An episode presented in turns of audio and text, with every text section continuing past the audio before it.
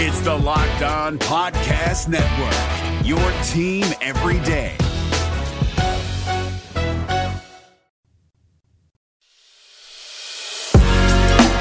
You are Locked On Reds, your daily Cincinnati Reds podcast, part of the Locked On Podcast Network, your team every day.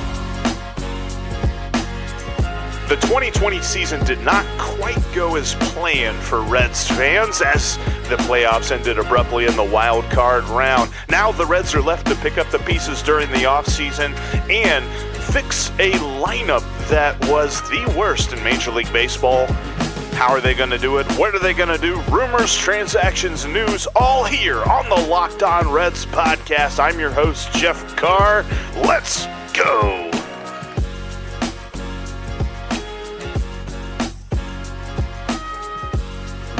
Rumors, rumors, and more rumors. We're talking about rumors today here on the Locked On Reds podcast. Thank you so much for joining me on today's show.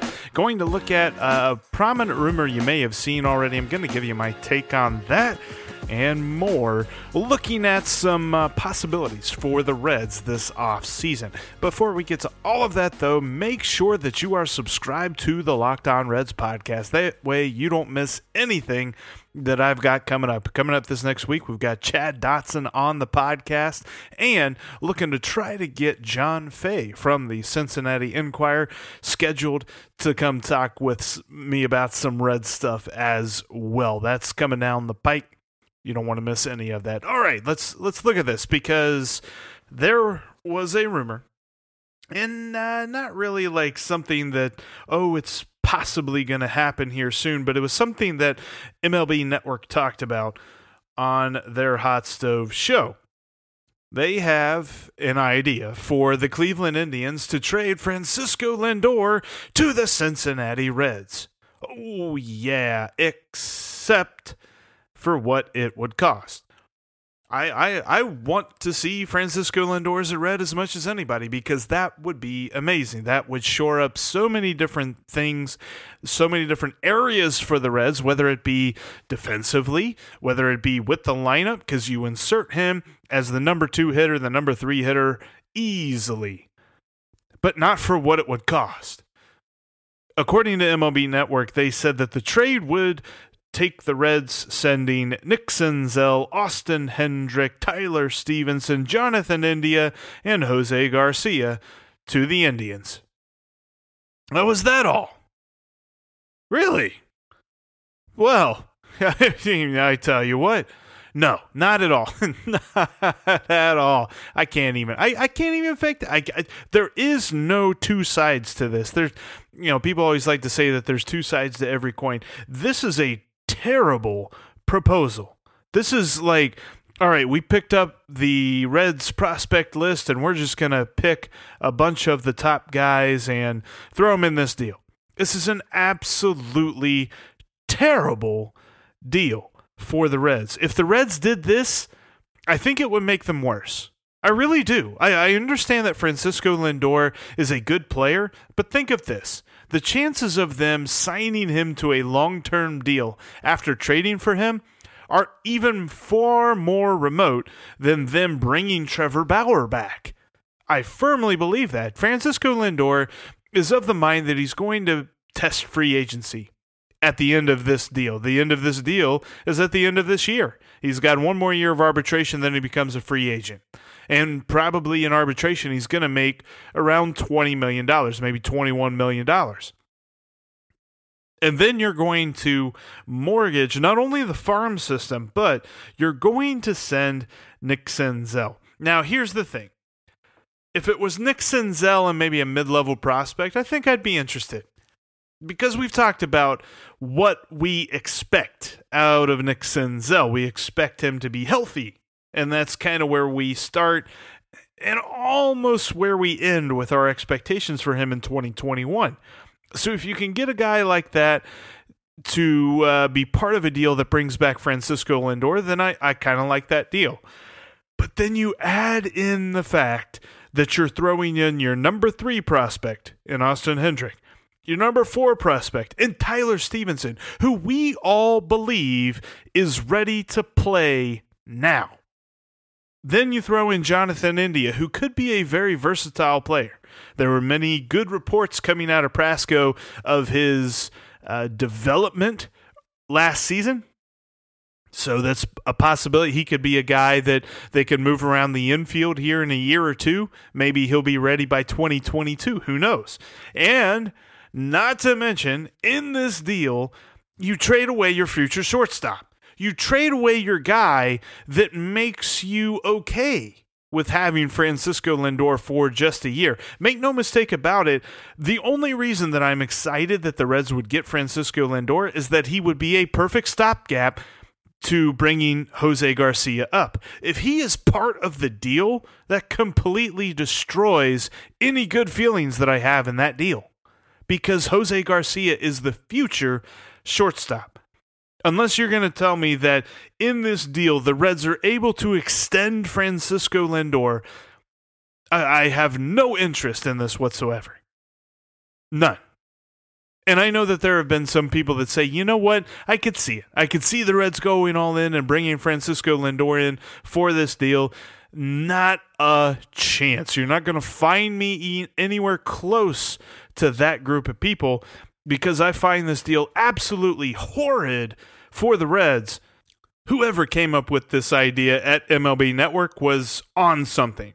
And uh, yeah, that's all I'm going to have to say about it. This deal is dumb. Wouldn't do it. Let's find something else to bring Francisco Lindor to Cincinnati. All right, so coming up, we've got a rumor about Trevor Bauer and a couple of news items that I want to get to as well. Friday evening, it was announced that Yonder Alonso had announced his retirement. Can you believe that? Yonder Alonso has retired. I still think of him as the Reds' first baseman of the future after Joey Votto leaves. And he has retired before Joey Votto has. So that that was something. I also saw that as part of the structuring, getting ready for the Rule 5 draft, and setting 40 man rosters, the Rays have designated Brian O'Grady for assignment. So, former Reds prospect Brian O'Grady has now been designated for assignment by the Rays. I wonder if anybody will pick him up. I'm hoping so. Looking to see him continue his development as a major leaguer. I thought that, you know, he showed some promise in a couple of at bats for the Reds a few years ago hopefully he lands somewhere else and continues that development. But the biggest news item that happened over the last day was that Caleb Cotham was signed by the Philadelphia Phillies as their pitching coach. I'm very happy for Caleb Cotham. Kind of bummed that the Reds have lost him, but he was not going to stay an assistant pitching coach for long. He's been learning under Derek Johnson how to be a great pitching coach. Plus, he's also able to utilize all of the advanced analytics and metrics and all of the advanced gear that they use to develop pitching now. So it was only a matter of time before he became the head pitching coach for a team somewhere. And, and I think that, you know, I've, I've read some different things that say that Derek Johnson is not interested in managing. So maybe the Reds have him for long term. Maybe he can be like the Reds pitching coach, kind of like you, you think of Leo Mazzone, like when he was the pitching coach for the Atlanta Braves for like my entire lifetime. That dude was amazing.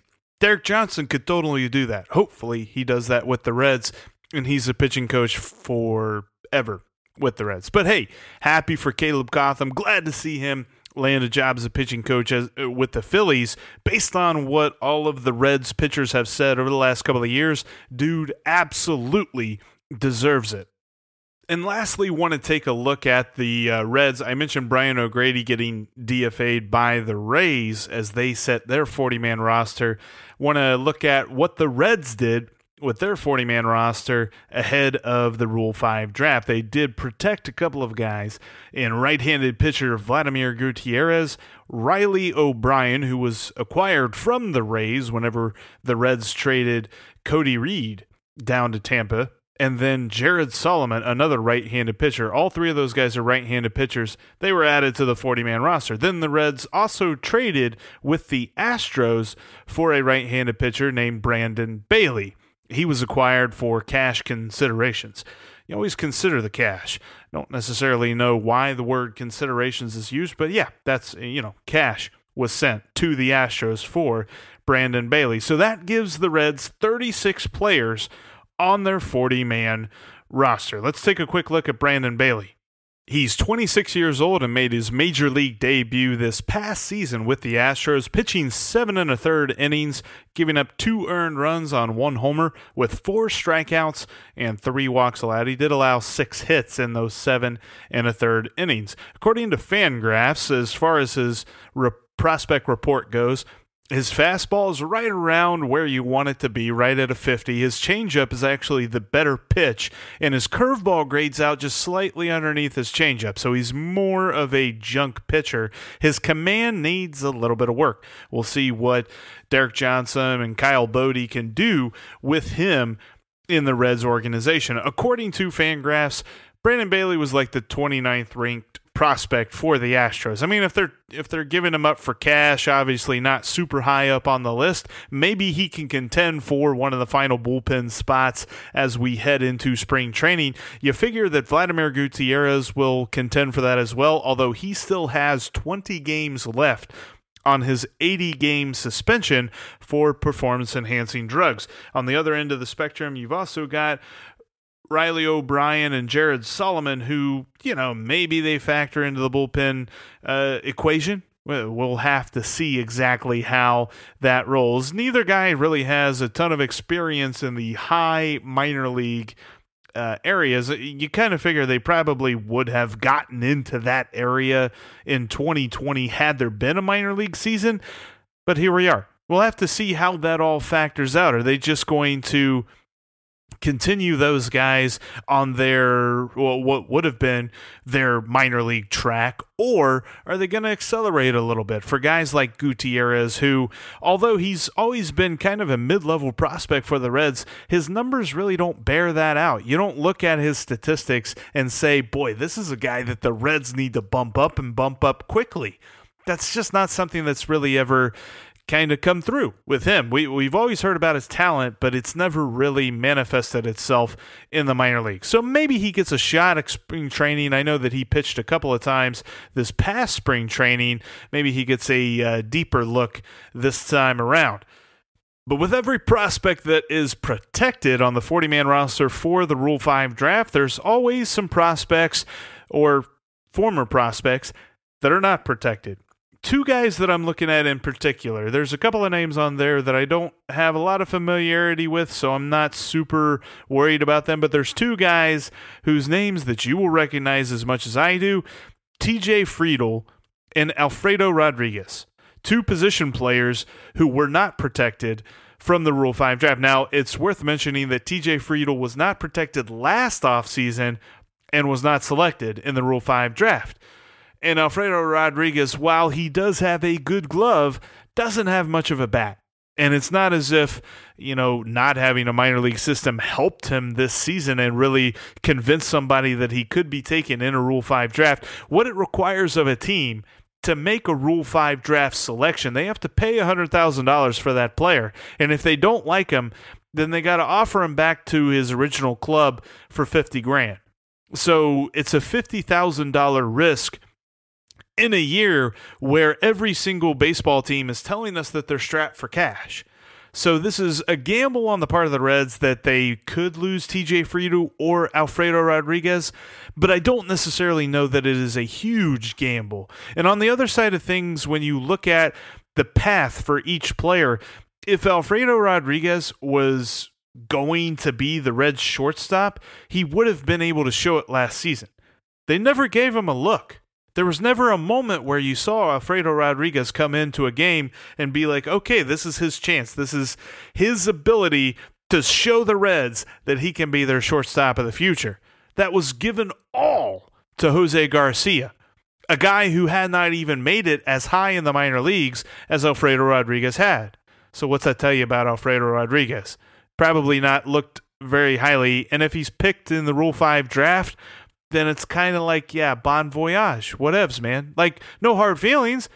It's just not a guy that was in the future plans of the Reds. And as far as TJ Friedl goes, he's a name of redemption, a guy that we remember his story because he went undrafted, but the Reds gave him a large signing bonus, the largest ever for an undrafted free agent, and he proved to be at least a talented dude. He's just had injury problems. He's a guy that you root for. You want to see him do well.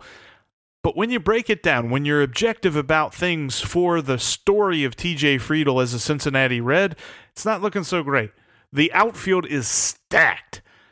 I mean, you got obviously you got Castellanos, Nick Senzel, Shogo Akiyama, Jesse Winker, Aristides Aquino, and even beyond that, you go to like Mark Payton. And he's not eclipsing any one of those guys this season. So it only makes sense. And who knows? I, uh, he's kind of a guy I might even get uh, you know, I might even root for to get drafted in the Rule 5 draft so that maybe he can go somewhere else and flourish. Maybe he gets that opportunity to play in the major leagues because it doesn't look like it's going to happen here in Cincinnati. But those are you guys who are protected in Vladimir Gutierrez, Jared Solomon, and Riley O'Brien, and then also the Reds trading for Brandon, don't call me Homer Bailey. And then you've got TJ Friedl and Alfredo Rodriguez who are not protected and could be picked up by other teams in the Rule 5 draft coming here in the next uh, month or so. Because the winter meetings are all out of whack, because obviously they're all virtual with everything that's going on with COVID 19 and stuff like that. So the Rule 5 draft will be virtual and held within the next month. But that's going to do it for us here today. Coming up on the next podcast, I have another player focus for you. This time, we're going to look at Jesse Winker. I mentioned him in the uh, outfield situation. He probably, I'm going to look more in depth at this, but without looking at the statistics, I think he was the Reds' best hitter. Based on what I remember seeing, you know, recently, I haven't looked at the stats in the last five minutes, and my memory is a little bit flooded, so whatever. But yeah, I'm pretty sure Jesse Winker was the Reds' best hitter in 2020. We're going to break him down in the next player focus episode, which is coming at you tomorrow on the Locked On Reds podcast. But that's going to do it for us here today. Now tell your smart device to play the Locked On Fantasy Baseball podcast, and I will talk to each and every one of you tomorrow. Let's go, Reds. Hey.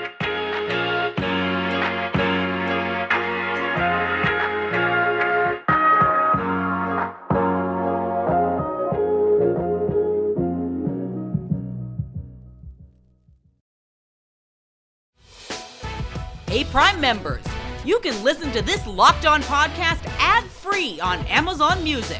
Download the Amazon Music app today.